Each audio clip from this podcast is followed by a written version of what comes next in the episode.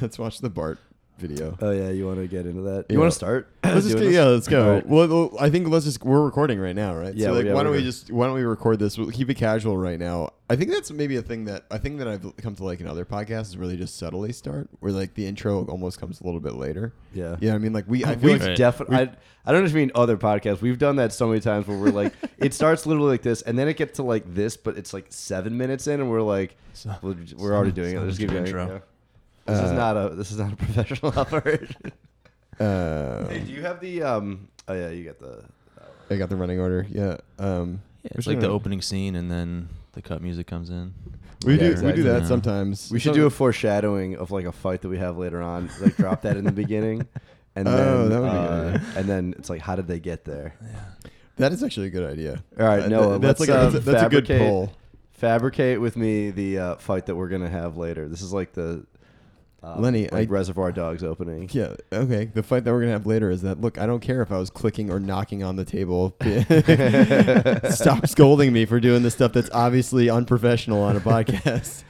Um, oh, here it is. This is great. Um, And he 'Cause just then we'll- hit I right wanna- in the stomach. yeah. Look at this. Oh my god. We gotta get the volume up too. Silent assassin on the field. This is no We can better, insert no this better a competitor than, than, than Colby. He knows exactly what. Check on my guy. All right, Skip, thanks for the visit. Put it up. Let's hope to my Bartolo. Colon is all right. That ball hit hard off of Colon. He got You know, you got a little bit. That ball's hit hard. Have you been hit before? Oh yeah. How many times? A bunch of times? Oh, the door caught it in the outfield. No, I yeah. missed that one. Yeah, oh, that was that's a good one. How long did it take you to recover from that? No. Brian is uh, so good at podcasting that he knows that video translates really well um, to the audio format. This is a multimedia podcast, and we'll we'll share the link of. Well, Noah shared it, and I was appreciative of. Noah shared the link to us. But Noah Davis Another sent to key you guys. key insight about podcasting is that not, not everyone's on our email chain. We got. I guess we'll intro Noah now. So we got Noah Davis in the house in the in the license. uh, Number ma- one Bartolo Colon fan. Exactly. Well, we're all we're We are all- I don't know, Bartolo- yeah. Co, co number one. Who is who is? I guess Bartolo Colon is maybe an enemy to the parts of his family that he's kept secret. You know, there's a. I'll tell you who Bartolo Colon is an enemy to. There's a old conspiracy theory that uh, someone bought a new car, and uh, it like just never ran out of gas. It like kept going, and um, they never had to refill it. They took it to the gas station, figuring the gas meter was broken and it didn't take gas because it was already full. And they're like something went wrong. And then one day they saw some men in black suits outside opening the hood of their car, tinkering with it. And they said, and as the homeowner, you know, opened the door to say, "Hey, get away from my car," the guys ran away. And then all of a sudden, after that, whatever they removed from the the, you know, front of the car, it ran like a normal car. Uh, Those people are opposed to Bartolo. uh, that makes sense. That's a very big big band of society too. That's a very large. Yeah, but it's worth mentioning because now I know that you are going to investigate that conspiracy theory and possibly make it a cornerstone of your worldview. Well, here's the thing: is that like I love Noah shared it because, as we all know, I love Bartolo Colon. We could also share. Should we share the video of him hitting the home run or no? Yeah, yeah, yeah. Let's, Okay, let's, do like, it. let's just To-. We're celebrating because uh, yesterday there was uh, we we had to scrap the plans for this podcast because Bartolo Colon took a direct shot uh, straight to his belly. Uh, Like a- if he caught it, if it hits his belly, it would probably not hit the ground, right? No. and that would count as a catch. The, like if it just it just he Like he could it. just in stand there. in front of it, Yeah. yeah, and like absorb it. Yeah, it's like Homer with the cannonball. And, Yeah, exactly. um, or it's yeah, like when a he's at football tor- gets stuck in like the visor, you know, and it like counts as a catch. Yeah, I mean, it's an incredible play. He gets hit in the gut and then jumps off the mound and throws the guy out at first. and you know what? This is- is in the case of me making the case of what we were talking about Noah before you got here about. I don't know where you stand. I know you're from Boston, so you're probably probably a, a Red Sox fan. I'm a Red Sox fan. There, you go. so or you're from Rhode Island. You're from Rhode Island, correct? From Uh, uh, Massachusetts. Mass- you're Massachusetts. Ah, damn it! I do this every Southeastern time. New England. you. It You're doesn't, from New doesn't England. matter. They're very small yeah. states. Rhode Um, Island is Massachusetts. Kind of the um, same thing. Uh, but the Lenny was trying to say that that that because Shohei Ohtani is perfectly designed for the National League, but it still doesn't work for them because they're like, okay, well, it's still more advan- advantageous for him to just be a good hitter and then pitch once every four or five days. Yeah. Um, but I'm still in the camp of like, look, you have to field your position, and you the rules of the game are that you have nine guys on the field, and then ni- nine guys go up to bat, and then you replace them, and that, that's your resource My- of guys. That's yeah, no, that's a very purist. You know, also like you know, books should be written with handwriting and pens. Like that's what they're you know. No, What okay. Yeah, the national League, the National League sucks.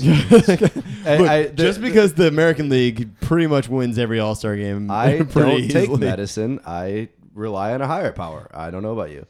Um, I will say that you have a player who you want both his bat and his arm, and yet NL, which is ideally made for the NL's stupid rules, and yet the NL's rules actually preclude him from having any value because you're going to be taking the, you know, he can't field a different position.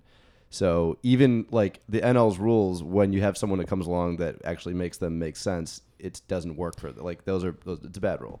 Yeah. uh, This is a long-standing argument that Brian have had for years. well, it's, and it's also it's also just based purely because you're a White Sox fan and I'm a Mets fan, so I'm just like I, I that's feel like. I but the be, had I grown up a fan of an American League team, I know that I would probably have your camp, and I think if you had grown up a Cubs fan, you would have been in my in in, in my camp. I think if I had grown up a Cubs fan, I'd be like, Like, you know, you would not be here. You'd be at Notre Dame Yeah. working your or just just graduated Notre Dame working your Ernst and Young job. exactly. Uh, all right, I'm almost at the stupid.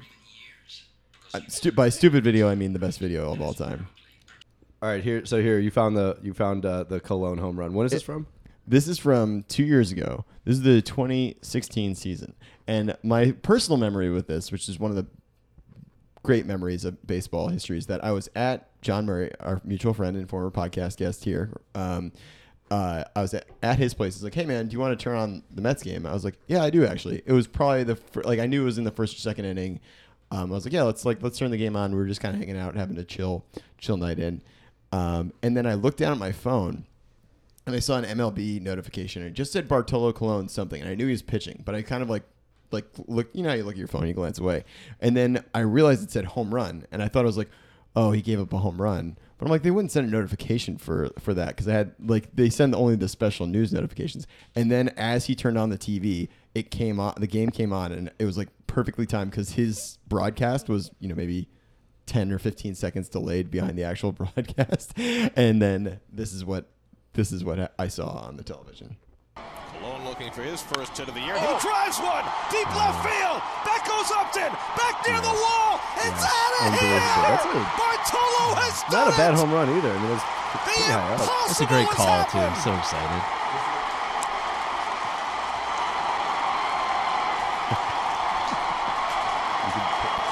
The team vacates the dugout as Bartolo takes the long trot.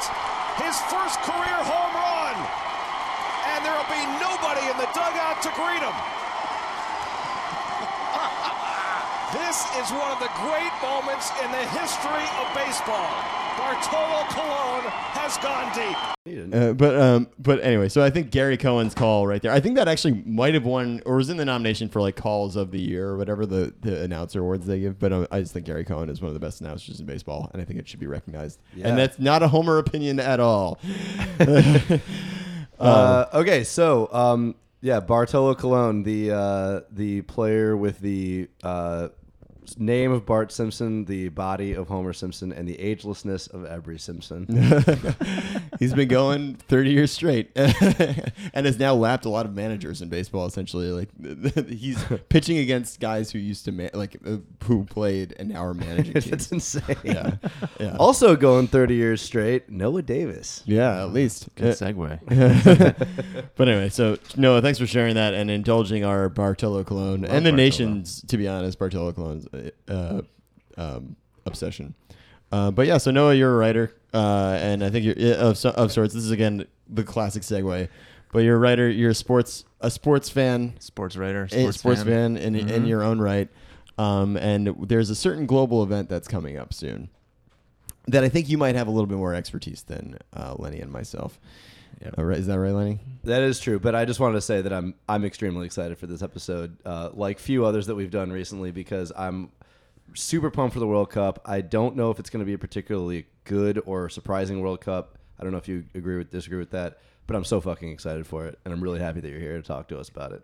Thanks. I'm excited to be here. Uh, yeah, I mean, I don't know. I think every World Cup is not great soccer in a lot of ways. You know, I mean, it's not the best soccer in the world, but I think as an event, especially in the U.S., like this is super exciting, and I think it's been really fun. The thing, the reason I say that about this one in particular is um, that uh, I mean, every four years my life basically goes on hold, and I like adjust my working schedule around whatever sleeping schedule I have to adopt. You know, for the so I'm totally down with that. Um, but I think that this year there's like uh, like most of the coun- like the U.S. isn't in it, Italy's not in it. Um, the uh, like I'm glad that Mexico's in it. It's always fun when Mexico's good, but I feel like either like one of the European countries are going to win it, or Brazil, or like some it, like I don't know if there's that many dark horse candidates this year. Is that? Do you think that's fair to say? Yeah, I mean, I think there's never, you know, it, it, every World Cup is sort of like Brazil or Germany. Or Right. Like, there's always the favorites. The, the then- power players, yeah. You know, but then like Costa Rica comes out of nowhere Yeah. in Brazil and goes to the semifinals, and Navas stands on his head, and like that's awesome. Yeah, yeah. You know, I think you get really excited, and it's also it's like, it's the first goal is just get out of the group, so you kind of never know who's going to get out of the group. Can I ask you, where do you think the World Cup is in like the level of play for the World Cup is relative to other tournaments and other leagues in the world? Um, I, I think that's a good question, and uh, I think the big thing to understand about the national teams is that it's a weird construct, right? Like they don't spend that much time together. So your national team is you get like the best 11 guys, the best 18 guys who are playing well at that time, and you bring them in. The World Cup's a little bit different because you have like three weeks to prepare, but like you compare that to Manchester City or Bayern Munich or any any club in the world, and it's like they get a whole season, you know. And there's a book called uh, "Inverting the Pyramid" by Jonathan Wilson that's about the history of the tactics of football Oh, okay. uh, soccer, and it, it's really interesting. And it goes through just sort of how formations developed, and you know they used to play with like eleven defenders, and then they were like, okay, let's start attacking, and it's kind of all these relationship rate like relational formations, and how like you know someone would start playing with one formation, and then another coach would counter with a different formation. Anyway, point is. Like 40 or 50 years ago, the innovation, the tactical innovations stopped being on the national team level and they started being with the clubs because Pep can spend an entire season tinkering with this formation and then someone else can try to counter it.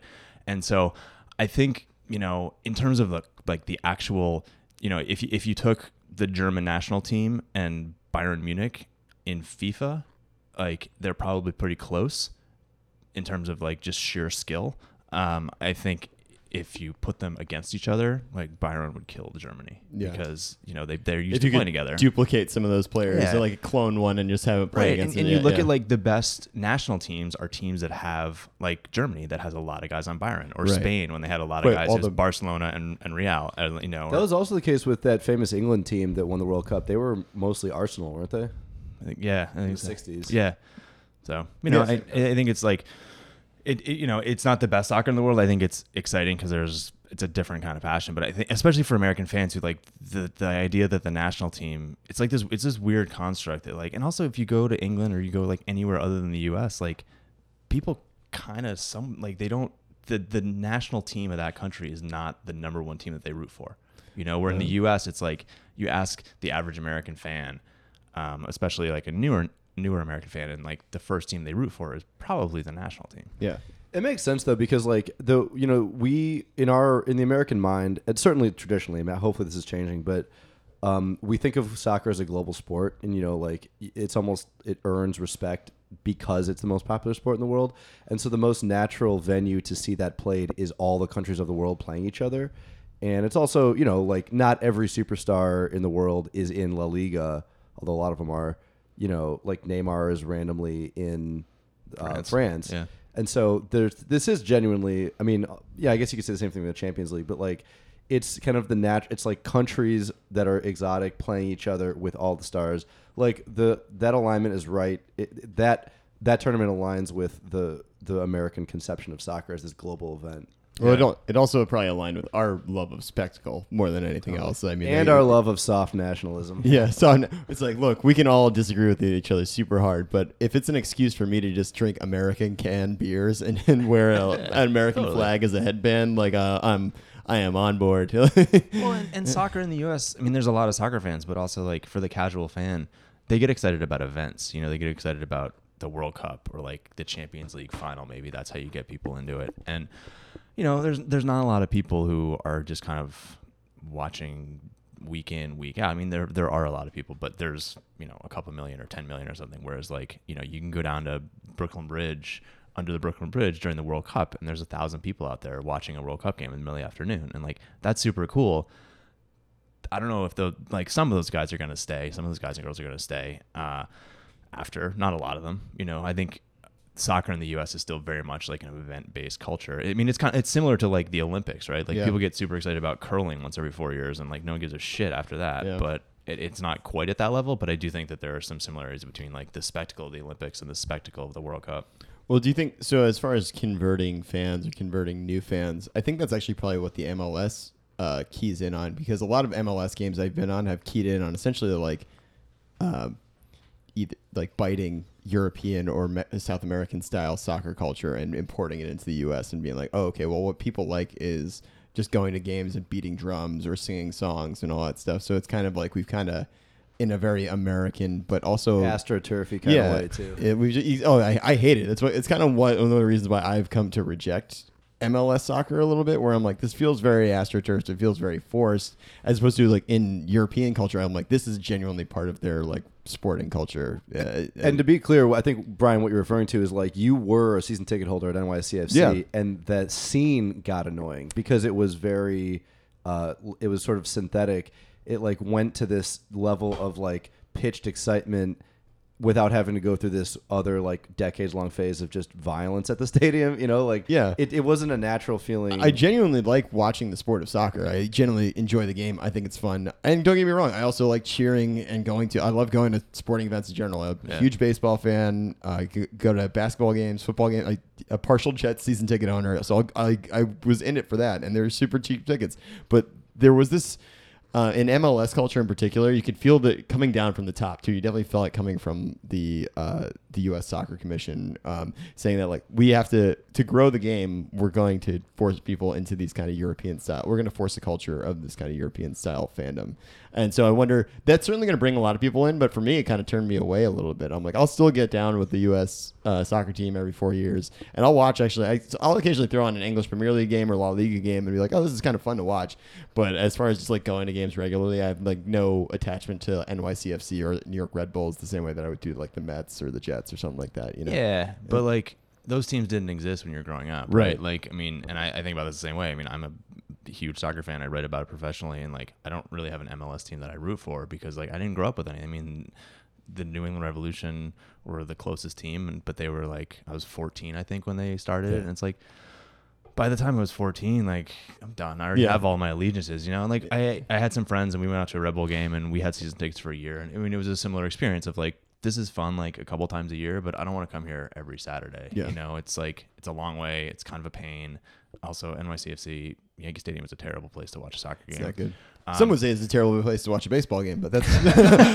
but you know, Yeah, yeah. I mean, I nobody's Think, biased, right? I think the other problem is, is like, like you're saying. I mean, you have the decades of violence, and you don't want the violence, but you do need the decades to Yeah. create something, right? And so I think you have. I think you're you're now getting to a generation of kids who grew up, who are now 15, who have had not NYCFC, but like, there's a lot of Red Bull fans who only know a world where the Red Bull existed. Yeah. Like that's a huge change, but that just takes time. You know, I mean, the, what MLS needs is it needs 20 years. Yeah. Like, So you think? Oh, so you're you're you're long on. So you do think the MLS has a bright future then? Or, yeah. I think so. I mean, I think every year MLS gets five percent better. Yeah. You know, and it's not getting worse. I think.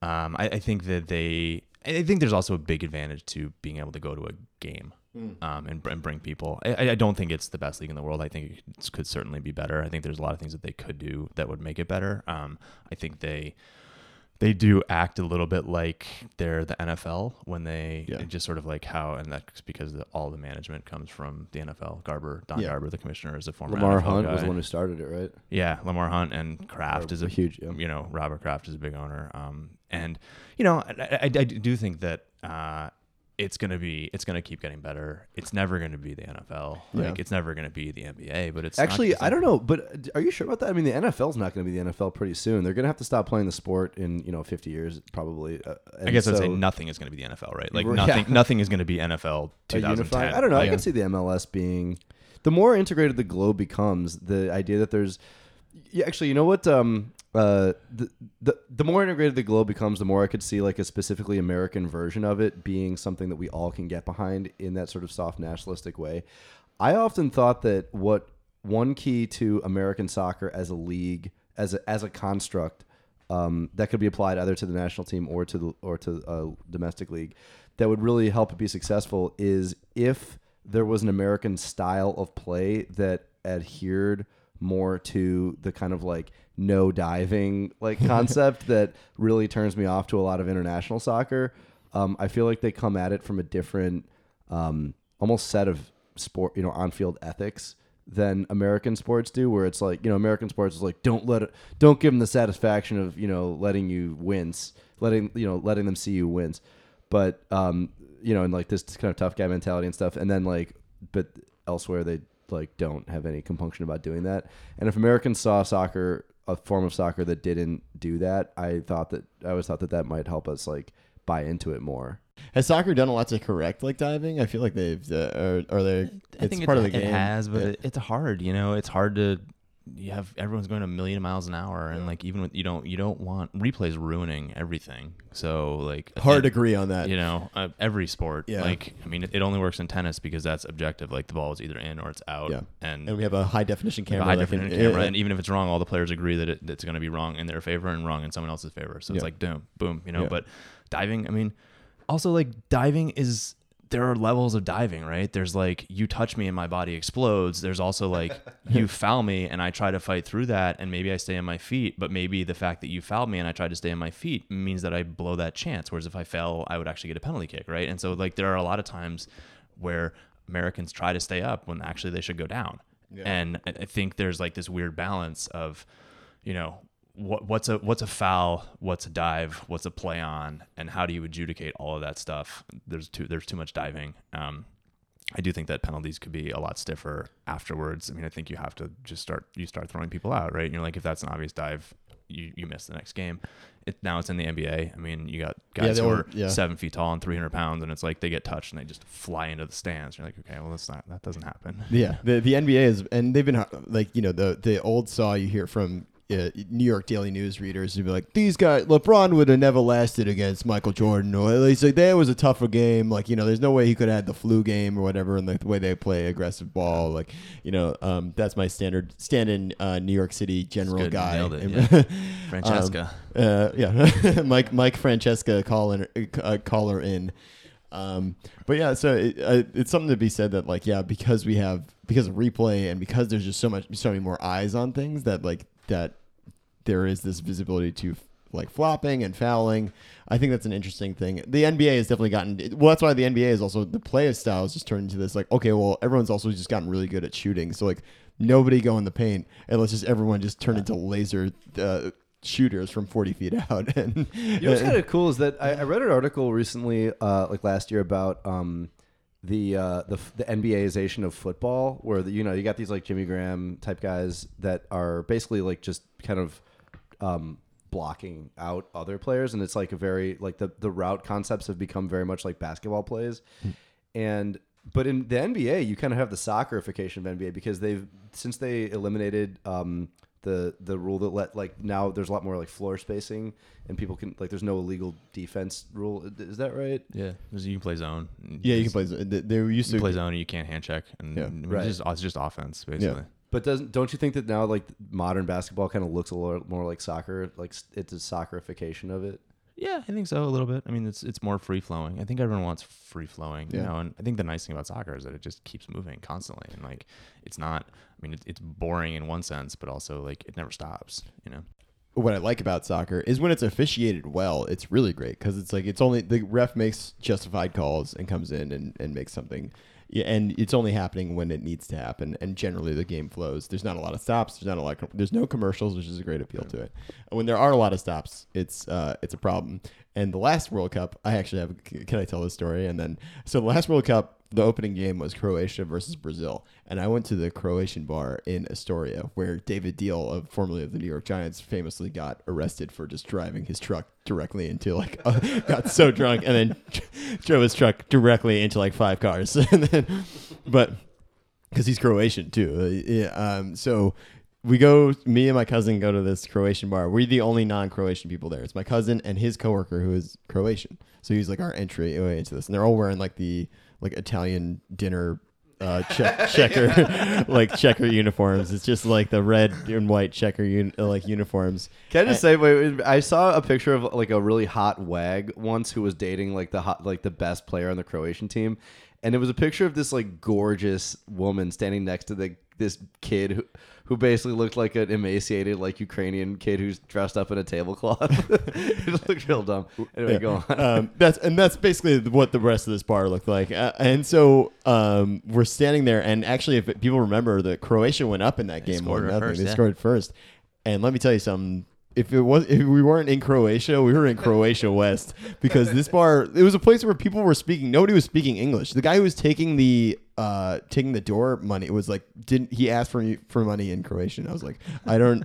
He was like, he's like, oh, it's ten dollars. Like he had, uh, well, he said whatever ten dollars is in Croatian first, and then they lost their mind. And then quickly after that, there were a couple penalties called, and Brazil, uh, Brazil uh, came back and was ahead. But the bar lost the shit first. But then, so the um, the referee was Japanese, and they started singing a song during it. And then uh, my cousin's friend Boj, who was with us, he's like, "Do you know what song they're singing right now?" And I'm like, "No." He's like, "It's very racist."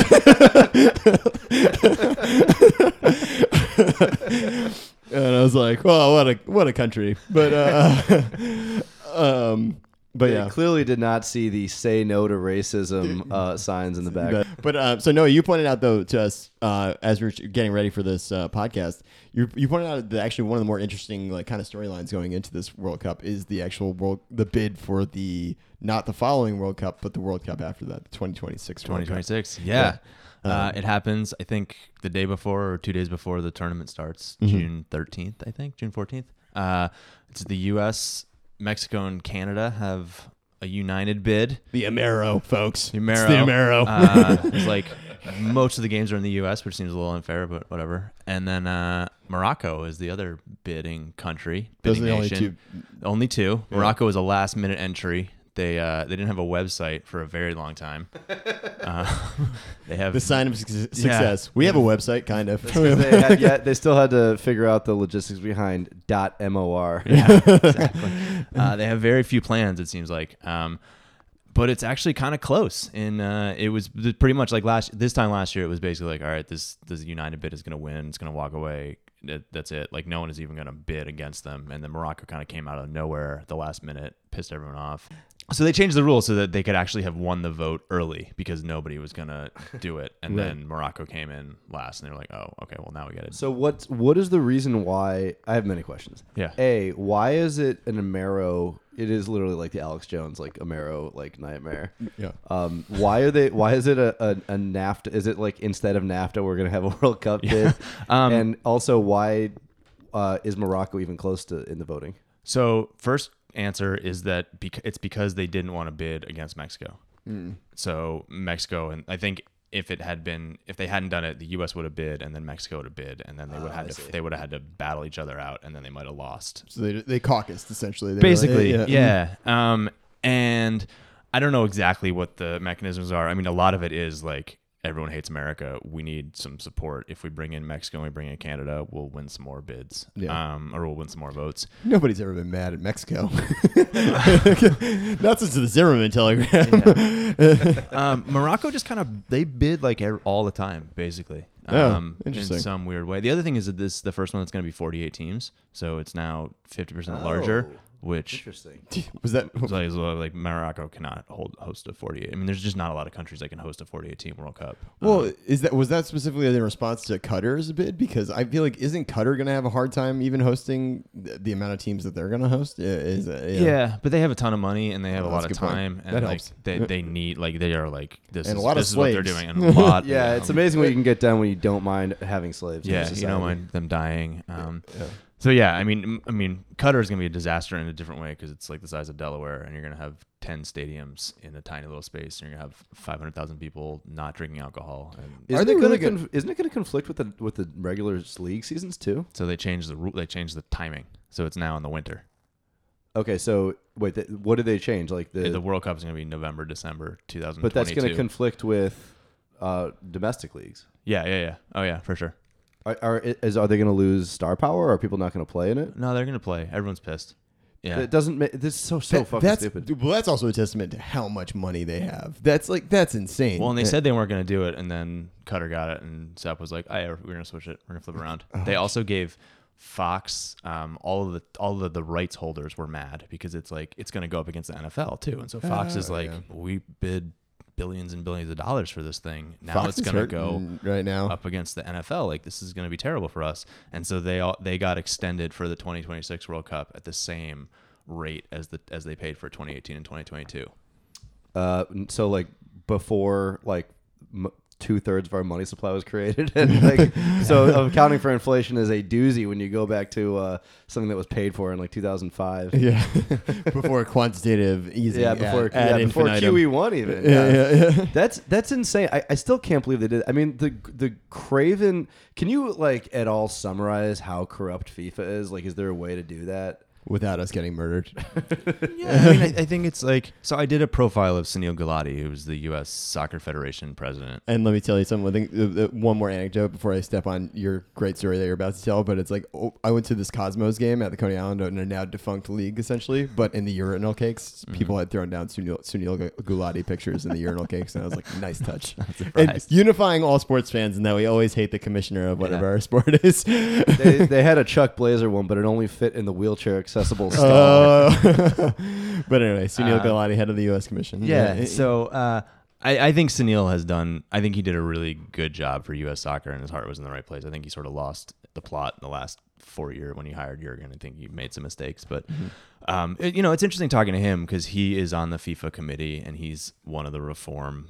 You know, sort of one of the most vocal members for reform and talking to him about it he's just kind of like this organization is corrupt through and through and it's it's at every level and so it's not it you can't even like find people to promote who aren't corrupt mm-hmm. because everyone has kind of been corrupted and like I don't know I mean you see it in our government what's happening now and it's like it's like you can just see like the trickle down corruption happening Yeah, right and yeah. it's like that's been happening at FIFA for 30 years Yeah. or 100 years or whatever and so and it's like every not every but the vast majority of national federations are corrupt because they're getting their money from FIFA. And the way that all the vote trading works, it's like, you know, I mean, Qatar, they one of the reasons they won the bid is for the World Cup is because there were 23 countries that had to, or 23 votes for the executive committee.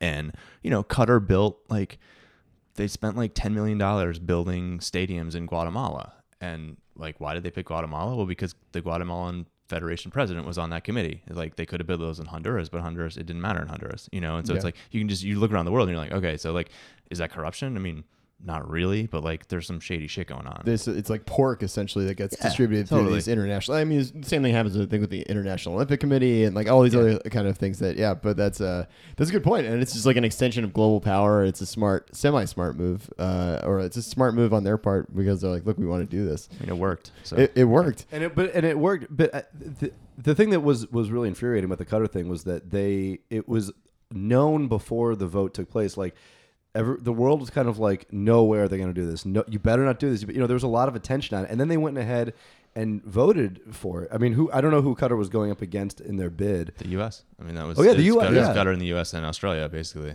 and uh, Australia even would have been better. I mean, Australia is not a great World Cup country because it's so huge, but like, I guess so is the U.S. But I mean, yeah, and so the fact, just the the the brazenness of that um, of that decision, especially the externalities of having to then move the schedule and stuff, is, I think, I don't know. It, it, it literally led to the Loretta, Loretta Lynch uh, suit. I mean, like that. I think that that attention on it on the, the um, uh, on the misdeeds of FIFA led to a greater like resolve around the world to um, prosecute them to some degree.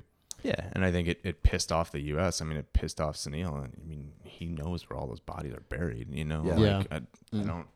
I, I, there's not a direct line to, to- from that happening to you know getting getting raided, but it's pretty pretty direct. Yeah. By Yeah, the way, well- did you hear that uh, Michael Cohen uh, in 2016 uh, went to Qatar and just offered them his services, his access to Trump for a million dollars, and they turned him down? uh, Michael, just pimping himself all over the globe. yeah, about shortly before Jared Kushner tried to get money from them, and they turned him down, and then he uh, authorized a total uh, like quarantine of the country, blockade. executed by Saudi Arabia. Yeah. Well, and then that was also when Rex Tillerson was losing his shit because ExxonMobil, like, has, I mean, the the Qatari um, uh, oil and gas field. It's like they're the only ones other than Iran that has access to the gas shale that that, that, that is like the biggest. and they wonder shale. why they, we wonder why they, they hate us and are going to vote against our Emero proposal. Well, it's also, but it's also interesting because they, um, it's in my the I think the other interesting angle in this is that uh, I think the these Olympic events or World Cup events get billed as a way. It's like, hey, this is a way to show your country's making its show on the main stage. Like America has been on the main stage, so they turned it down because it was like, well, look, obviously America already has the infrastructure and stadiums. We could we could host the World Cup tomorrow. Like if we if we told everybody like, hey, clear your stadiums, we have like we have completely they the did right. that. They did that in 2003 when there was SARS in China, and they the U.S. hosted the Women's World Cup on like six month notice. And like the Women's World Cup is not, you know, it's not the scale of the Men's World Cup, but like that's pretty. I mean, there's there's not very many countries that could do that in six months. Be like, we're having a massive tournament, international tournament here. Yeah. you know. Yeah, and we do, it, and that was that was essentially, I guess, cruising on that confidence in the bid, where it's like, but I think there's a premium or there's a sales pitch to it saying that like, hey, we're showing ourselves on the main stage now. You didn't even know half the people, most of the people in America, and I still think many of them do not know where, could not point Qatar out on a map, or did not even know anything about it up until very recently. Um, and so, but they, they get to say that. But at the same time, it's also been proven that like these global events for uh, emerging countries. I mean, we can go talk to Brazil, and we can see what happens in the after what's going on in Russia. That it's it's not necessarily this net economic benefit that they touted as as a sales pitch to the people. Like, look, we're going to build all this infrastructure and build all these things that are around it, and then it doesn't it doesn't hold. Soccer probably requires less of that, you know, really onerous infrastructure because it's just stadiums. Like you need to build, like China built a ping pong stadium, you know, for and they can afford, and they're the ones that well, got they away already, with it. but but they they're that ping pong stadium is probably build- the thing that's only still in Yeah, use. that's true. but like you know, you need to build the like the judo center and stuff like that. Like you know, a stadium at least you'll use for political rallies when someone coups the government. You know, yeah, and needs to make a big speech. when you you know for the public executions. But it's also Yeah. like all the roads and stuff they they say they're going to build, right? Like in South Africa in 2010, um, they built all this stuff. They built these stadiums in the middle of nowhere.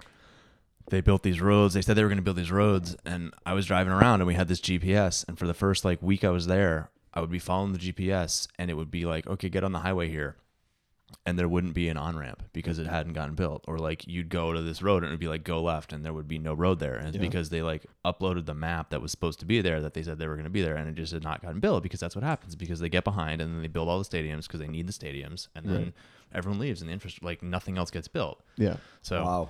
Recife Yeah. has it. Yeah, Um, yeah, it took us three hours to go 30 miles. Yeah, Did you get to Manaus? The- I did not get to Manaus. That was the one that was like the middle of the jungle. yeah, that was really far away. It's Yeah. very expensive to fly in Brazil. yeah, I believe it. Um, so you want to, um, speaking of uh, coun- countries that are trying to make their big debut, um, the the opening game between uh, the, the the fight for who's going to. It- it's a proxy fight for the proxy fight that is Syria between Saudi Oh, yeah. Arabia and Russia. That's true. That's a good Um, point. uh, they should actually just settle Syria with that opening game. I mean, why not? It'd be so much better. I think that's the best part about global sports. Is like, why don't we just settle this out on on uh, on the pitch? You know.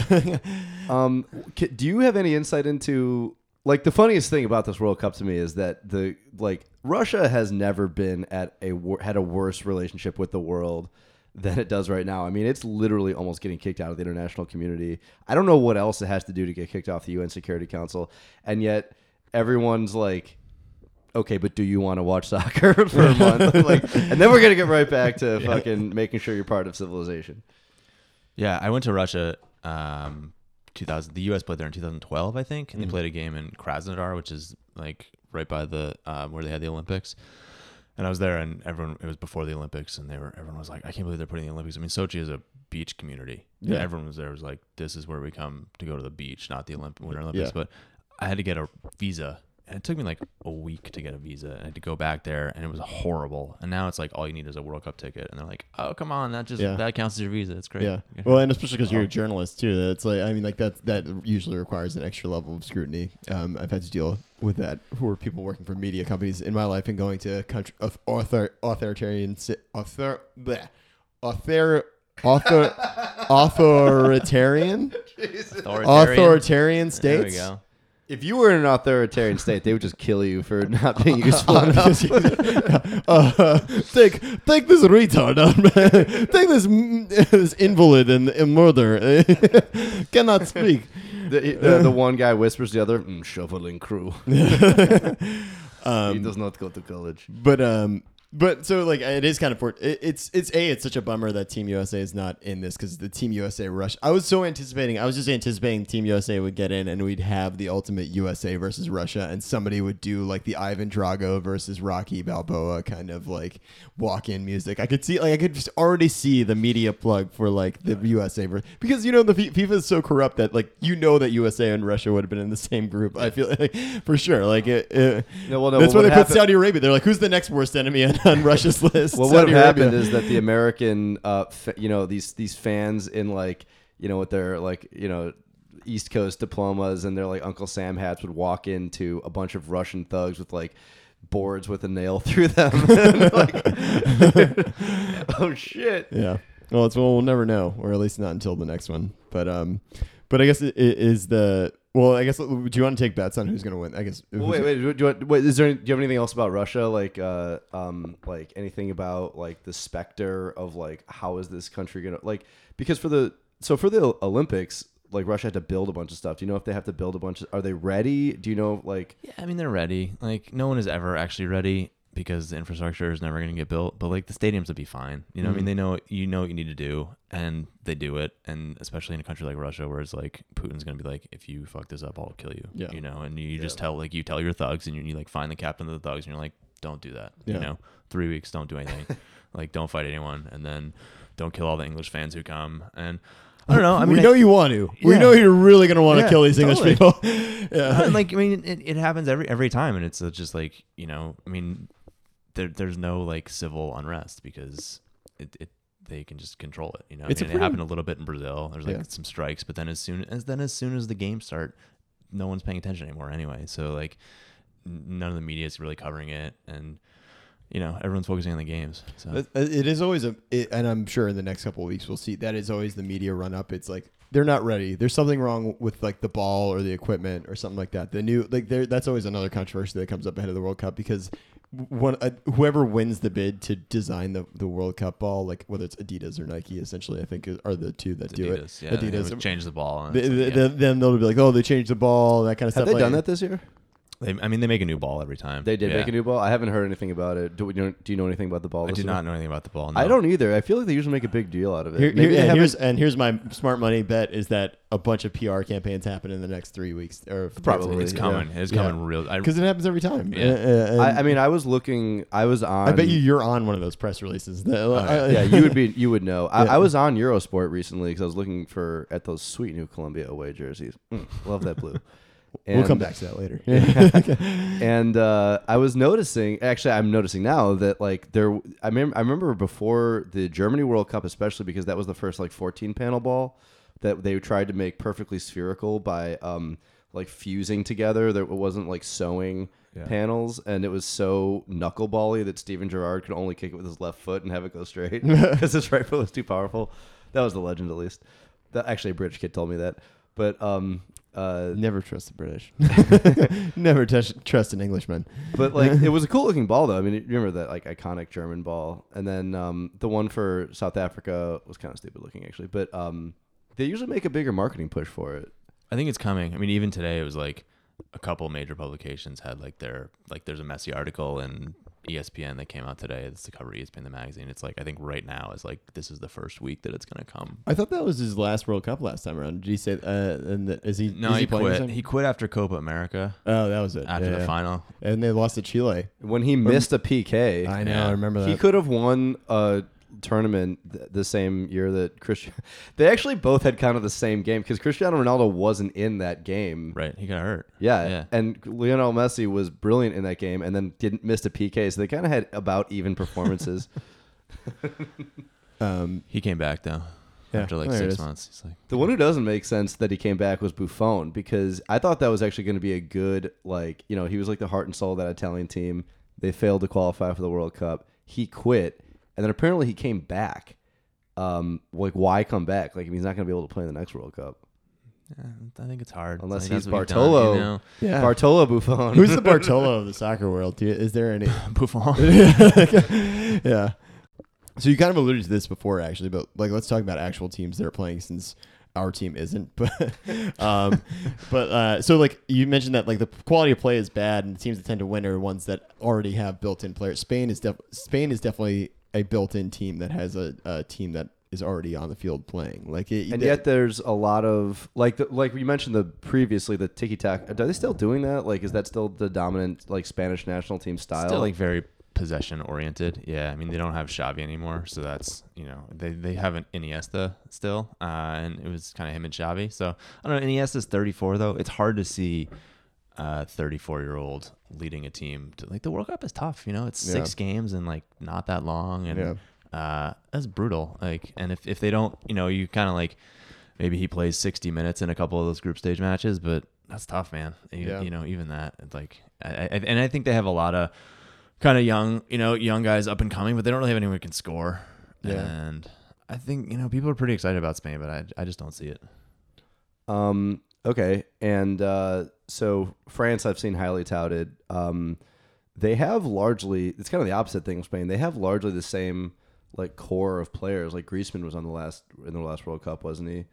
Um. I don't know if Giroud is like. I'm confused by him because every time I see him play, he's really good, and then everyone always like, shits on him. Um, He's really pretty. he is. Oh God, That's a- that he's is got a great- hot guy. yeah. That guy's gonna. That's gonna be Wow, the uh, chef's kiss. That's gonna be the the album cover for this podcast episode because That damn, handsome that man. is a good looking guy. Yeah.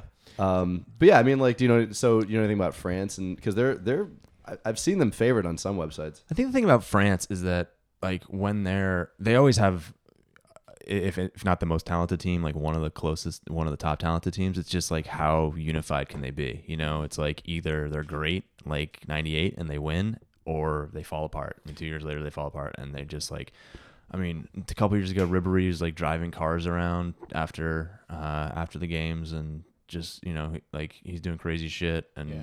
nobody wants to hang out with him and uh so I is he don't still know. is he still on the team? I don't know if he made the team or not. Uh, Is I, he injured or something? I something? think he's. I think he's hurt. Yeah. He's France's Landon Donovan. well, he, Landon Donovan's It- old. Yeah, but Landon well, that's what I'm saying. Well, he's got Franck Ribéry's got to be pretty old too, isn't he? He's been around for forever. Clearly. I, think, I don't think he's as. Pogba's old. too, isn't he? He's pretty young. I think. Paul Pogba. Oh, I thought yeah, he was he's older. not that young. No, he's Um, not that old now. Yeah, so I don't know. I mean, I think I think France is one of those teams. It's like if they gel and if things work, they're great. The problem is like who who's their leader? Pogba's not. Pogba's not that guy. Like Griezmann's not that guy. Uh, I I don't see. You know, they don't have like a Zidane type. Not even the skill of Zidane, but just like the leadership qualities of Zidane. Like they don't they don't have that guy. So Who is that guy on Germany? oh, they don't need it. It doesn't matter. Just so efficient. they're so good. Um, yeah, I mean Germany. You know, they're always they're always good. yeah. like they're sort of not it's like they're, they're like not anonymous but they're just like it's just like next guy up after the next guy and they're all just so fucking good and like they kind of don't have you know they don't really have a superstar uh Kimmich is great um but like if you're talking about you know it's like they don't have a Messi or Ronaldo They're- Isn't Thomas Muller? He was a like he's a pretty like prominent uh like expo. You know, he's like a prominent goal scorer at least. Yeah I think he's a he's a pretty good goal scorer um looks like he should be in a boy band I think like, he's really good um, More handsome boys. All, the- all these cute boys playing soccer. Um, but you know, he is a guy who's like he, he's a guy who is good at scoring goals, but that's about it. And like he he is a good finisher. That's pretty much there's not like a whole lot. You know who I always associate Thomas Muller with is like Antonio Brown because they're not physically that intimidating, but they always are. They're so good at spacing. like they're just always open. You know, like Yeah. they both find a, find the little spots, soft spots. That's I mean that's the game, right? That's like it's it's about having that instinct to know where where to be where to be open. I'm Open more of a. Peter Crouch guy. where You're just taller than everyone, and also Yeah. you look like one of the like the malformed Weasley twin. Oh yeah, he uh, the Peter Crouch did look like. I was like when I saw it, I was like that guy plays professional soccer, and uh, he's Just, just, like, when a you saw Bartolo Colon, you're like, that's an athlete. Exactly. Um, Bart- how is obviously England this year? Harry Kane's uh, Harry Kane's right? good. Yeah, they're going to be fun. They're young. Um, expectations are super high because they're always super high for England. Uh, I think they could, They did invent the game. They did. invent the game. That's true. Um, yeah, I, I think uh, you know they have a, a decent coach, decent manager, Southgate. Um, they're, they're another team. It's like if they get their shit together, they're great, and if not, you know, I mean, they'll lose in penalty kicks, and they'll probably lose in penalty kicks anyway. What about what about everyone's darling Iceland? That's been uh, that's that's our. Do, do you have any thoughts? Because Iceland is also an interesting. Or have you observed like I, I the idea that Iceland, a nation of like I think less than half a million people, 300,000 people. yeah, uh, um, is, can can perform at a top 200,000 gnomes. Yeah, uh, just yeah, exactly. Two- two- less than th- or three hundred thousand people that all believe in the existence of, of magical beings and trolls. Yeah, I mean, they have they have the opposite problem, right? Like they're a team that probably doesn't have elite talent. I mean, they certainly have good players, but they're like they know exactly what they're gonna do. They know exactly what everyone else is gonna do. They play together. They've all been playing together since they were six. Yeah. you know, it's just like They're all cousins. they're all they're all cousins. They're all related. They all have too many vowels in their name. Um, you know, and they're like a little. They're playing with house money at this point. You know, Yeah. they're kind of like we got here. They had a great run in the Euros, and Yeah. so that was really fun. And like nobody expects them to win. So Um, they've already won by just showing up. They've Yeah. already when when they won, they tied with uh, they drew with Portugal uh, during the Euros, and Cristiano Ronaldo uh, kind of took a, threw some shade at him. He was like, huh, "They were celebrating so much on the field. You think they'd won the Euros?" And someone pointed out that Cristiano Ronaldo has like 18 times the Twitter followers that they have citizens. also, they I love that they, they have to do double duty because they have so few. Their their pool of like men of that age that so the I mean that's 300,000 people includes like their grandmothers too. Like the it's like something insane like 20,000 people or something are like men of national team age. Um and like one of them is like a dentist. I, like the coach is also a dentist. I think the goalie was like a music video director too, because like they have to. It's like Manhattan. Like they have to be dense with Yeah. their social functions. So Yeah. like sports star and music video guy. Can you imagine if that guy was your dentist? And you're like, yeah, I just got back. Sorry, I can't do the root canal on Tuesday. oh yeah, fine, yeah. Uh, um, we gotta we gotta go perform in this like global sporting event. I'm Um, super pumped about um, Colombia. I am half Colombian, and um, my other half Italy is uh, disgracedly out. But um, Falcao is old. He, I, th- I thought that this is a this is a risible statement that should earn me derision. But I thought that if Radamel Falcao was, uh, I think he's on Atletico Madrid now, or is it Bilbao? I think it's Atletico Madrid. But he last uh, 2014, if he was healthy, he was like a rising striker. And had he been healthy with that team that so overperformed as it was, you know, that was kind of like James' coming out party. Um, that they could have, and they almost, you know, they could have beat Brazil in the semifinals, you know, and uh, or quarterfinals. And uh, yeah, I don't know. I was so now that team, like he's he's playing, and I guess he's older probably not not as good anymore. But I'm very excited about Colombia. Uh, my only association with Colombia is that that stupid Thirty for Thirty documentary about the two Escobars, and then how essentially like Alexi Lalas scoring a goal got got the soccer Well, was- Escobar murdered. It was an own goal, wasn't it? It was well, it was an own goal on his part, but I think I think Alexi Lalas scored one of the early goals against Col- like there was like they uh, maybe I'm wrong. I don't I don't know if you sounds remember. like you really watched it. Yeah, I watched this documentary f- four or five years ago. Uh, I think you're confusing Alexi Lalas's hair with Carlos Carlos Well, I just remember Valderrama's seeing it because he also had the hair. He had the long. He was it, now his hair is equally as goofy, but for different reasons. But like, it's like he had the beard and like the crazy hair, and it was, everyone was wearing those like those um Umbro the style early denim, uh, the denim kits, yeah, but uh, I don't know. No, do you have any insight on on Colombia's uh, or or any incident on the denim kits. on the denim? I like the denim kits. Uh, yeah, Colombia's good, man. I don't. You know more about Colombia than I do, probably. But uh, I think they're. I think they're fun. You know, it's like it is. You get three games in the group stage, and I think the other thing we're talking about, sort of the quality of the play. I think one thing that brings the quality of the play down is that the the real goal in those group stages is not to lose. It's it's really not like it. You're not trying like uh, unless you're playing the worst team in your group, then you're trying to win. But the other two games, like you're really just trying not to lose. Yeah. Especially if you're sort of like the second or third best team in that group, because you know if you get four points, if you it, like, or if you get five, if you get two ties and a win, like you're through. Yeah. Well, like, Um, that's what was such a bummer. Oh, sorry, about last time when Team USA was winning against Portugal and then blew it. Like that was such a deflating. But they ended up, Yeah. yeah. Like, but it was like that would have just That solidified was the them. ninety fourth minute. Yeah, yeah, that was that was really, uh, yeah. bummer, Um, yeah. And uh, you know what? Another thing I always wondered was like, do you think that the European teams are at an advantage? Because I think that because are, aren't a lot of national team uh, friendlies um, in Europe? Because like, like where where did the the Argentinian team, for example, um, like a lot were most of their friendlies in South America? Um, Or- I mean, a lot of like all the qualifiers are in South America. The friendlies, you know, I mean, they'll come to the U.S. for a summer tour. Um, a lot of the friendlies are probably in Europe, yeah, because a lot of their players are over there. Do you, I, don't you think it's an advantage? How the- so? Because the you know if you're on the French national team and you don't have to go that far, you know you you have a two hour flight to get to your national team training and then you know match like versus having to take a you know 14 hour flight if you're Messi to go to Ecuador, you know to for that like qualification game like that's a big difference. Yeah, but everyone's doing that, right? Like all the Ecuadorians are flying; they're flying back too. That's true, I guess. Well, no, a lot of probably a lot of the Ecuador team is playing in like the Mexican league or Brazilian Yeah. league or something, right?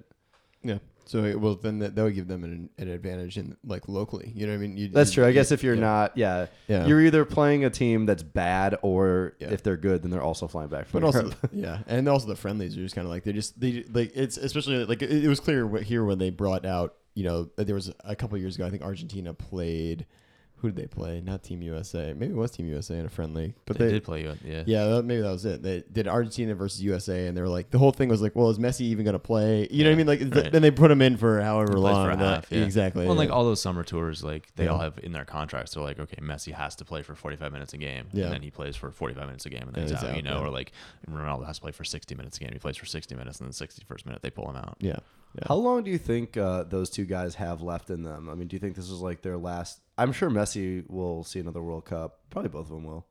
Um, what do you think? I think they, I think they won't be the best players in the world for much longer. Um, you know, I think they probably both have like Ronaldo's got another Euro probably. I mean, he's also like changed his game in a pretty amazing way. You know, he used to be when he was younger, he was just faster and stronger than everyone else, and he would just run by guys. And then he like learned how to, you know, he's great in the. I mean, he's still he can still jump over everyone. He can't run by them anymore, and so he mm. changed his game. And it's I mean, it's actually really amazing for a guy who is as elite as him. It's like Jordan's like step back jumper period, right? It's like it's incredible for someone who is the best player in the world or second best player in the world to like completely change what he did because he recognized that he was aging. or like Bartolo Colon's Or like Bartolo, yeah, playing defense with its gut. Exactly, just just getting super fat and then being a, just a sniper and just Learn- picking out learn how to hit. Yeah, they're learning how to hit and learning how to feel. Also, a guy who fields his position incredibly well. So you you're robbing everybody of a Bartolo Colon's home run by having the designated hitter.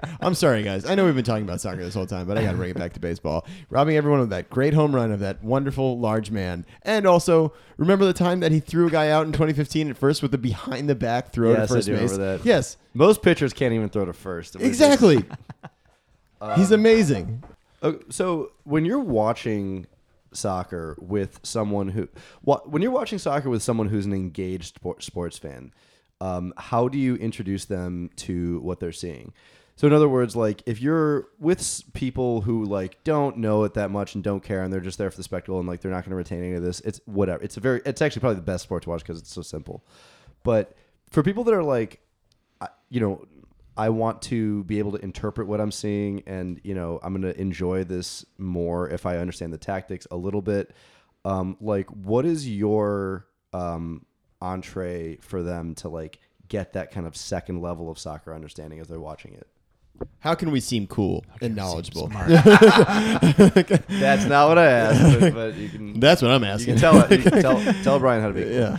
Um, that's a really good question, and I, I don't know if I have a great answer for it. Um, I, think I mean I think like you said like soccer is pretty simple right? And it is like it's pretty slow and you can kind of you can see what's going on. I mean I think the important thing is to like point out who is for, for lack of a better like the point guard of each team right? So like Spain like that's Iniesta and it's like you can see how it's like when play, when players get in trouble like they they look to him and they're like pass it to him or like you know there's a lot of like back and forth and it'll you know he'll pass to someone and then they'll pass it back. Um, I think it's also really important to tell people that soccer is kind of boring like the truth and i watch a ton of soccer but like there are parts of soccer games that are super boring and like that's fine and not a lot happens and i think you have to like kind of manage their expectations about that a little bit um, because otherwise they're like this sport sucks you're like well it's kind of boring sometimes you know it's super fun um, That's uh, yeah. Say, say more about that though, because I, um, like I'm a critic of soccer in many ways. I think it's ridiculously conservative, and yet I don't think it's boring. Like I don't think the low scoring is boring.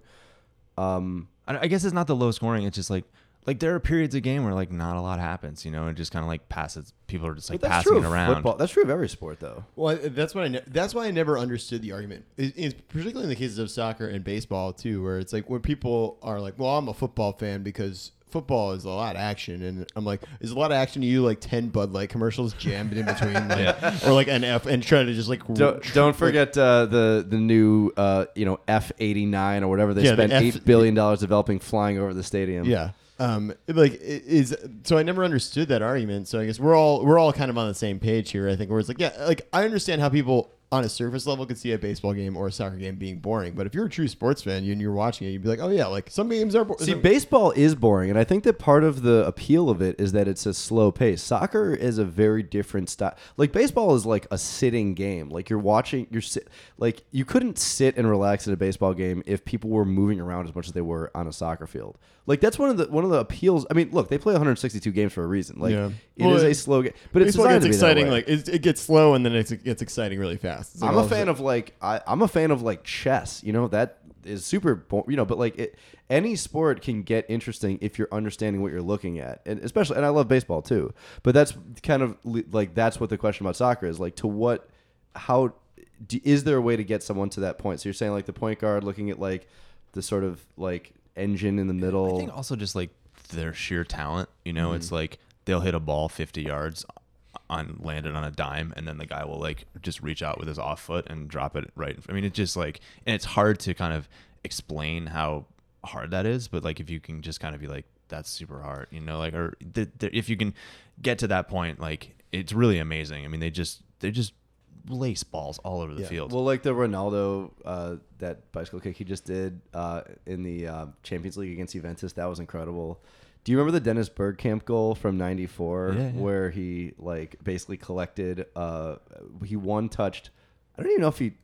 he I think he just volleyed it out of the air. Yeah. Um. No, he, he he collected it once. He did two touches, and then he. It was an amazing goal. Look, But- at, Google Dennis Bergkamp World Cup goal. Well, it, like soccer highlights lend themselves to those really cool, like even just like regular cool, like outside the box goals are like exciting to watch. Like I remember when my old roommate and I would just hang out, and we would just watch soccer goal highlights, and that's exciting. But even just, I think what even you know what you're saying is just at the base level play. Like when you watch soccer warm ups and you're watching them like laserly like cr- do a cross field pass to another Yeah. guy's like right foot.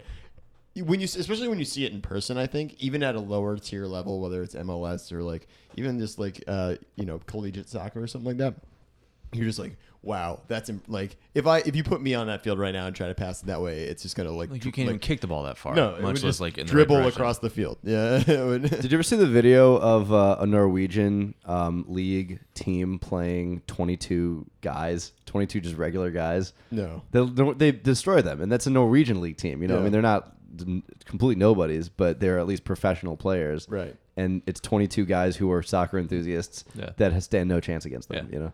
Is there, but is, but is there any way to like spot? I mean, oh, you know, we know, I know these from FIFA in particular. So playing FIFA, like the the formations, like the four defenders, four midfielders, two strikers. I think that kind of formations are kind of a little bit uh, like overrated as a because formations for like confirming my conspiracy theory. I mean, you know, everyone starts out in formation, but it's like it changes based on what the what the opposition is doing. I think what's really interesting is like if you watch the team with the ball, how the other guys create passing lanes. Mm. you know, and like because soccer is very much about like triangles, right? It's Yeah. about like three guys on two, and you can you can see how they're doing that and how they're like just taking little steps to get open, and also like overlapping runs. I think are really interesting, where like you know the right wing, the right you know the right midfielder will get the ball and then the right fullback will sprint by him and try to create space. And also like and it's a little bit more advanced, but like what people are doing off the ball, like what the fo- like the run that the forward is making to then create space so someone else can come into that space. Um, and that I mean it's hard to see that in real time with someone who is a new a new person, but like I think it's not just about like what's actually happening with the ball is probably less interesting than what's going on all around it. That's uh, That's uh there was a one of my favorite World Cup moments was when in South Korea, Italy was playing South Korea and they were um, getting no call like South Korea was brutalizing them. And um, they weren't getting Italy wasn't getting any calls because it was I mean it was like a very obvious like favoritism home crowd and th- that was the only way the South Korean teams stood a chance.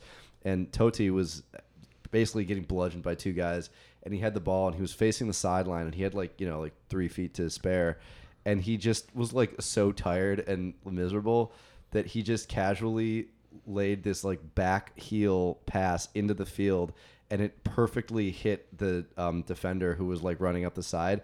And it was so because it's basically a no look pass where he was like ah, fuck it and just like hit it. But it was perfect because you know like the guy he probably saw the guy in the corner of his eye or something. And it was a, it was in a game that was like artificially close because of like i think bad refereeing. Um that i'm biased though but uh it was definitely bad refereeing. Yeah. it was it, yeah it was, it was just So- a cool moment of how much more talented this guy is yeah. Another another uniting factor in sports fans is we all hate we all hate the narcs that are the refs. There's three teams on the field, uh, two teams on the Right, the referee. I used I referee. used to ref uh, high school soccer, or when I was in high school, I used to ref soccer. Did you get, ever get any parents screaming at you? Oh my god, we should a different podcast. I'll talk Yeah, more we'll talk about referee next time. stories. Um, Times we got yelled at. Yeah, uh, terrible. yeah. Um, It was fun to watch Henry when he was on the Rebel because he was just so much better than everyone else in the field. And like he would make a pass and the guy just wouldn't be there, and he would just sort of like hang, hang his head and walk back and be like, "This is disgusting. You guys are terrible." at least I'm going to uh, frames tonight. We don't have that in France. Um, yeah. Let me go back to my giant Soho mansion apartment. it was worth it. Yeah. Apparently, he and Steve Nash were really good friends, and they would ride a Vespa together. And so every now and then in Soho, you just see like Henry on the back of Steve Nash's Vespa. That's hilarious. And some guys like, I knew soccer was gay. um. So okay, let's uh, wrap up by talking about the the U.S. team. So um, I uh, read a piece of yours today about it was from 2014. I I don't want to cite it too extensively because it's probably very painful, but it was basically about how. It, it was um, like the new era of U.S. soccer was coming. I think you were more or less like kind of skeptical but bearish uh, on. I'm sorry, bullish on uh, Klinsmann and the idea that he was playing a very long game and that this like extremely talented generation was coming up and like what should be the prime time of American soccer is right now and yet they haven't made the World Cup. What's your retrospective on that and like what happened? I mean, I think I was right. no, I mean, so um, I think what happened was that that generation of players failed to get better. Like there were, and if you look at the World Cup team that failed to qualify, the qualifying team that failed, um, whatever, the team that failed to qualify for the World Cup, there is a really big gap of guys who should be in their prime, right? Like there's pretty much there are very few players between the ages of like 23 and 28 on that qualifying roster. If you, if you look at like the best player, you know, the top 30 players in the US pool at this point, like I was like, I mean, I think Jozy is like 27 and I think a lot of people would have understandable frustrations with how good he got to be. Um, and you know, the fact that Tim Howard is the best goalie and Clint Dempsey is the best goal scorer. Still? I mean, those were the guys who were playing in the in Yeah. qualifying. I mean, that's a huge problem, right? Like Yeah. no one pushed them out, and that was like Klinsmann did a lot of things wrong. Um, Klinsmann was right about the fact that U.S. players kind of didn't push themselves. A, a lot of you, not all of them, but a lot of U.S. players didn't push themselves as hard as they needed to. And whether that's going to Europe or whether that's MLS needs to be better. So I I think the short answer to why they didn't qualify is that it's a fucking embarrassment. The little bit longer answer is that that that generation of players didn't improve in the way that they needed to. And I mean, not all of them needed to succeed, but like you're, you're basically there's an entire five year gap of players who Yeah. just are not just are not good. And I think the question is now is like is that something that is systemic a systemic failure with US development or is that just something kind of weird about the generation? And I think I'm a little more positive than most people I think, but I do think that it's the former. I think that there's something about that generation of players and I think a lot of it is like MLS kind of got to this point where they could a lot of them like went to Europe and didn't make it in Europe and then came back to MLS and kind of had a soft landing. And, you know, like a guy like Brek Shea, uh, he tried, you know, he was good and Klinsmann thought he was going to be great. And then he went over to Stoke and didn't do well in Europe and came back to MLS and just kind of languished in MLS and was like, I'm going to make, you know, $200,000, $300,000 a year being a professional soccer player in U- the US. And like, there's nothing wrong with that. Like being a professional soccer player, being an international player is super hard and you have to be really motivated and you know, I think a lot of these guys kind of got to a certain point and whether it was their own personal push that they lost or like that desire or whatever, it just like they kind of just failed. And then if you look at sort of the guys, I mean, if I was going to write that piece again, I think I would probably say a pretty similar thing. I mean, like Pulisic is great. Weston McKennie is great. There's a couple other, you know, Tyler Adams who plays for the New York Red Bulls is great and keeps getting better. I mean, those are three. I think they're all 19, and it's mm-hmm. like you know those guys very likely. I mean, Christian definitely would have been starting. McKennie definitely would have been starting in Russia.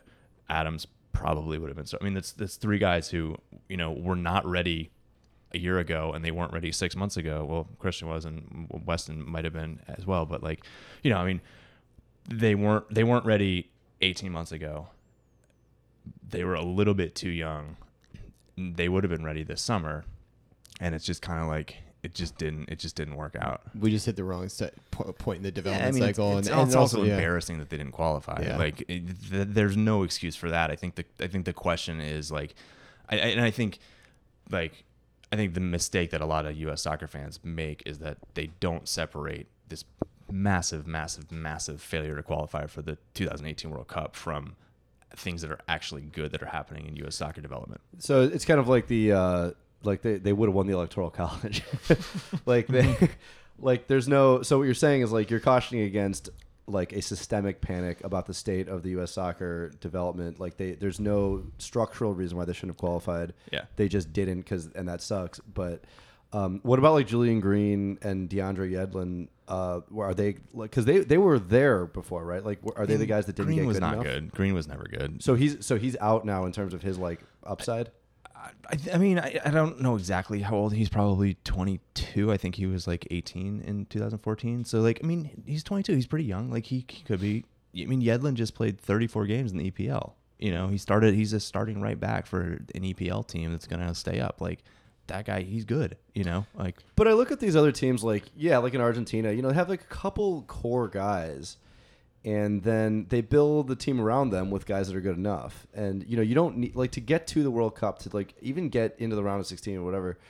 Um, you don't need you, you don't need more than a couple pieces. And if the US has a couple pieces that are really good, um, I I guess this kind of goes back to your point. Like, there's no reason why they shouldn't have made it. Like, they, they would have possibly gone to like the round of 16. Had they yeah. I mean, and, and I think it's really hard because I think like, um, like I said, I mean, it is it is an embarrassing, huge, monumental failure not to qualify for that World Cup. Like the three of us and eight U.S. players should qualify for that World Cup. Like it, it's not. It's, it's also like Concacaf is it's easy to qualify. I Right, mean, that, that's the benefit of being God, where we we are. play, if Yeah, they had to yeah. play in South America or Europe, like, I mean, you look at the teams, you look at Italy, it was like that Italian team is way better than the U.S. team, right? And like you look at some of the teams that don't make it from, and it's like, okay, so three and a half Concacaf teams get in. You're like, you basically have to show up and you qualify from Concacaf.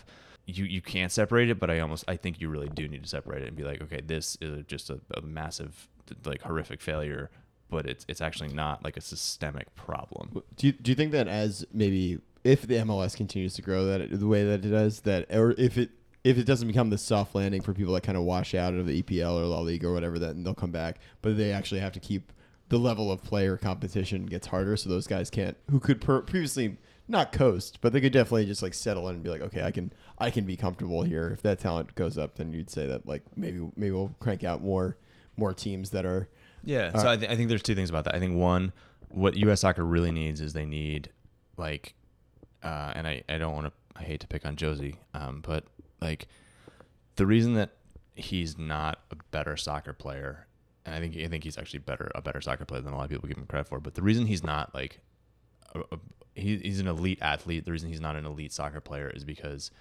one of the reasons I think, and this is complete personal opinion, is that when he was growing up, he was always the most athletic kid on the field. You know, what the US need, what US soccer needs is they need like an AAU circuit for basketball, right? It's like if anyone on like the the 12th guy on the Knicks roster went through some shit to Yeah. get to that point. He beat out 10 guys who were as athletic as him, 20, I mean whatever the numbers Yeah. are, right? Like Yeah. and and that toughened him mentally in a way that you you don't get toughened when you know I mean fuck if I, if I was a 16 year old kid and I was the best soccer player on my team like I wouldn't get better you know I wouldn't Yeah. learn how to kick the ball with my left foot Yeah. Vince Lombardi actually uh, went, you know, really hard on his players because he had a theory that all professional athletes are naturally lazy because they're always amazing. That's exactly what you're Yeah. saying, basically. Yeah. and, and I think and so so I think one thing that MLS needs and MLS is it's it's happening is that the youth academies need to get better and they are and they're putting a lot of money into it so that now it's now there's five kids who are as good as Jozy on the Red Bull team and I mean you're seeing it like Tyler Adams like I said I mean he's a 19 year old kid he came up through the Red Bull system mm-hmm. he's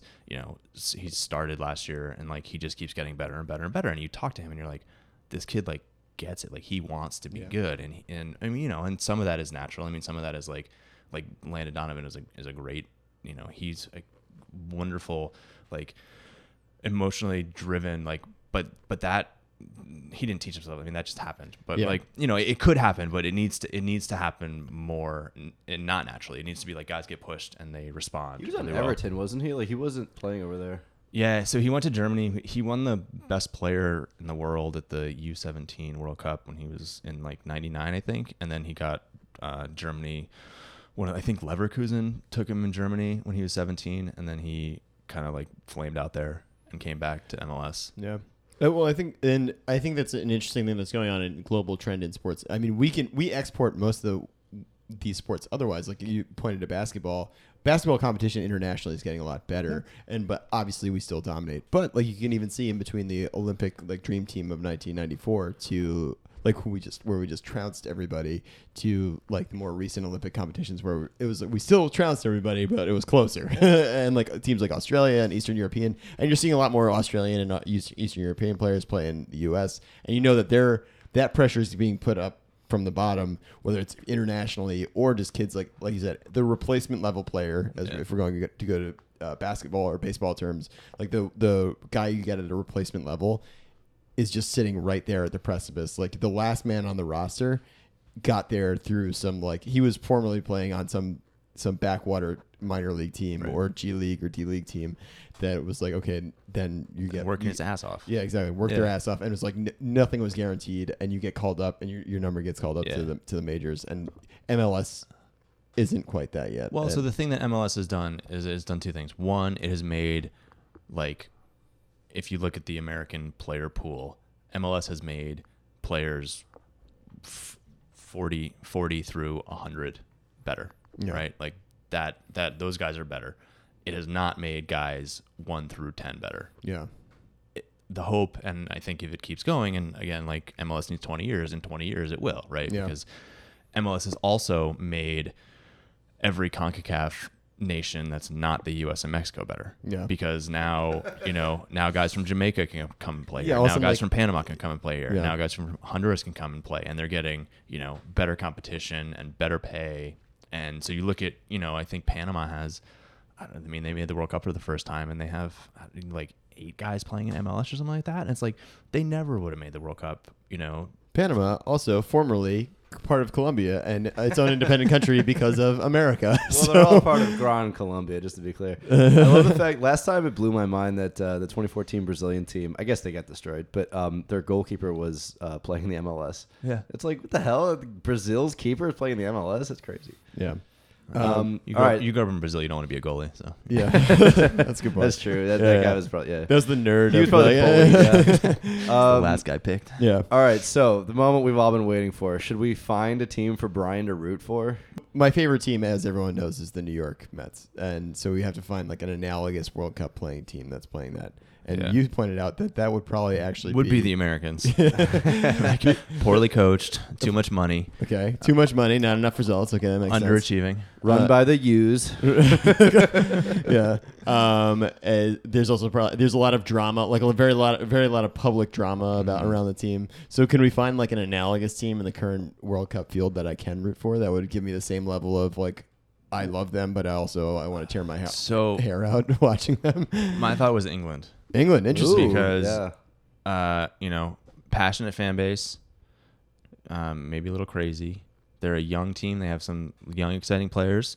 Get hurt all the time. Okay, this uh, this is very that's very much Won a Mets championship Yep. in the 60s. Won a championship in the '60s. Okay, but also very Mets like. Very disappointing in every ever since. Pretty This much. sounds like e- Yeah. even though my Irish roots are telling me to hate England, I think I might be rooting for England. Um, my half well, that's the thing is like because even my heritage can't I can't root for a team. Ni- neither Ireland nor Italy qualified.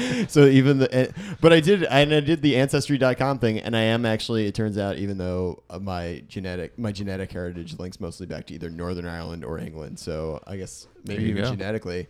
England sounds like my team. I think I could root for this squad. I mean, it would really um, hurt my brand for my dog's my dog's IRA account. But you know what? IRA. Yeah, Seamus, he's in the IRA. My dog is in the IRA. He's in camp right now, though. He's in IRA training camp. yeah, so like, I mean, what are these? other- They're playing Belgium too, which is a country I've Belgium recently used to be was was super uh, hot uh, hipster team last year or last last World Cup, and now I think Iceland has kind of taken over for the Belgian. Like They're the all, all the people that yeah. were rooting for the Belgians are rooting for how old is Iceland. Eden ha- Aiden Hazard? I don't even know how to say that in a non-British accent. I don't think he's that old.